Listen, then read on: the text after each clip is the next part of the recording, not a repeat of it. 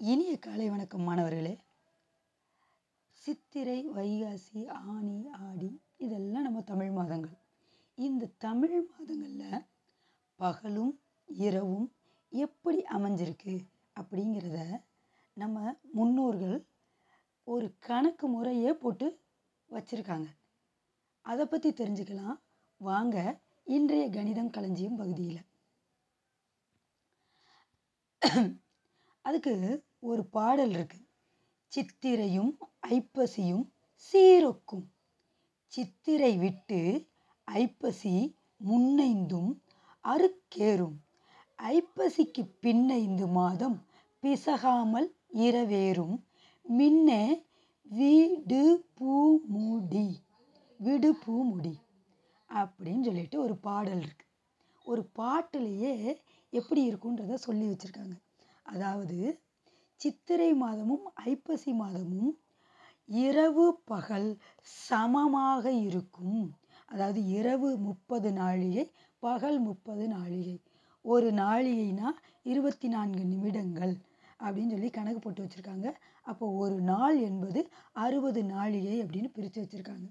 சித்திரை மாதமும் ஐப்பசி மாதமும் இரவு வந்து முப்பது நாழிகை இருந்தால் பகல் முப்பது நாழிகை இருக்கும்.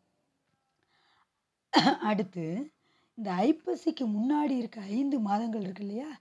சித்திரைக்கு அப்புறம் வர்ற வைகாசி ஆனி ஆடி ஆவணி புரட்டாசி இந்த ஐந்து மாதங்கள்லேயும் பகல் நேரம் நீடித்து காணப்படும். அதைத்தான் முன்னைந்தும் அருக்கேறும். பகல் அதிகமாக இருக்கும் அப்படின்னு சொல்லியிருக்காங்க. அதுக்கடுத்து ஐப்பசிக்கு பின்னைந்து மாதம் பிசகாமல் இரவேறும். இரவு நேரம் அதிகமாகும். ஐப்பசிக்கு பின்னாடி இருக்க ஐந்து மாதங்கள் இருக்கு இல்லையா? அந்த ஐந்து மாதங்களும் இரவு நேரம் அதிகமாக காணப்படும். ஆமாம் அது என்ன? மின்ன விடுப்பு முடி. அதாவது அந்த எழுத்துக்கள் வரைக்கும் நம்ம எடுத்துக்கிறணும். வீணா அந்த வா வா வி. அந்த மூணு எழுத்துக்களுக்கும் எடுத்துக்கணும். ஒவ்வொரு எழுத்துக்கும் கால் நாளிகை எடுத்துக்கணும். அந்த வி என்பது முதல் மாதத்தை குறிக்குது. முதல் மாதம்னா எது? சித்திரைக்கு அப்புறம் வர்ற வைகாசி. டூங்கிற எழுத்து எந்த மாதத்துக்குன்னா? ஆனி மாதத்துக்கு. அதுக்கடுத்து பூ. அது வந்து ஆடி மாதத்துக்கு. அப்போ பூவை எப்படி கால்குலேட் பண்ணோம்? பூ வரைக்கும் இருக்க எழுத்து வரைக்கும் கால் காலாக எடுத்துக்கணும். கால் நாளிகையாக அப்படி எடுத்து எவ்வளவு நிமிஷம் இல்லை எவ்வளவு நாளிகை அந்த பகல் வந்து நீடித்திருக்கும்? எவ்வளவு நாளிகை இரவு வந்து நீடித்திருக்கும்? அப்படின்னு சொல்லி சொல்கிறாங்க அப்போ நம்ம வி வரைக்கும்னா ஒவ்வொரு எழுத்துக்கும் கால் நாளிகைனா முக்கால் நாளிகை. முக்கால் நாளிகை என்பது பதினெட்டு நிமிஷம்.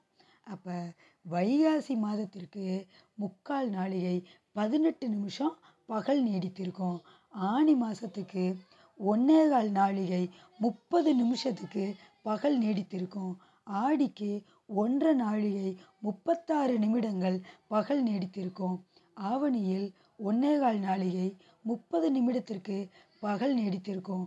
புரட்டாசிக்கு முக்கால் நாளிகை பதினெட்டு நிமிஷத்திற்கு பகல் நீடித்திருக்கும்.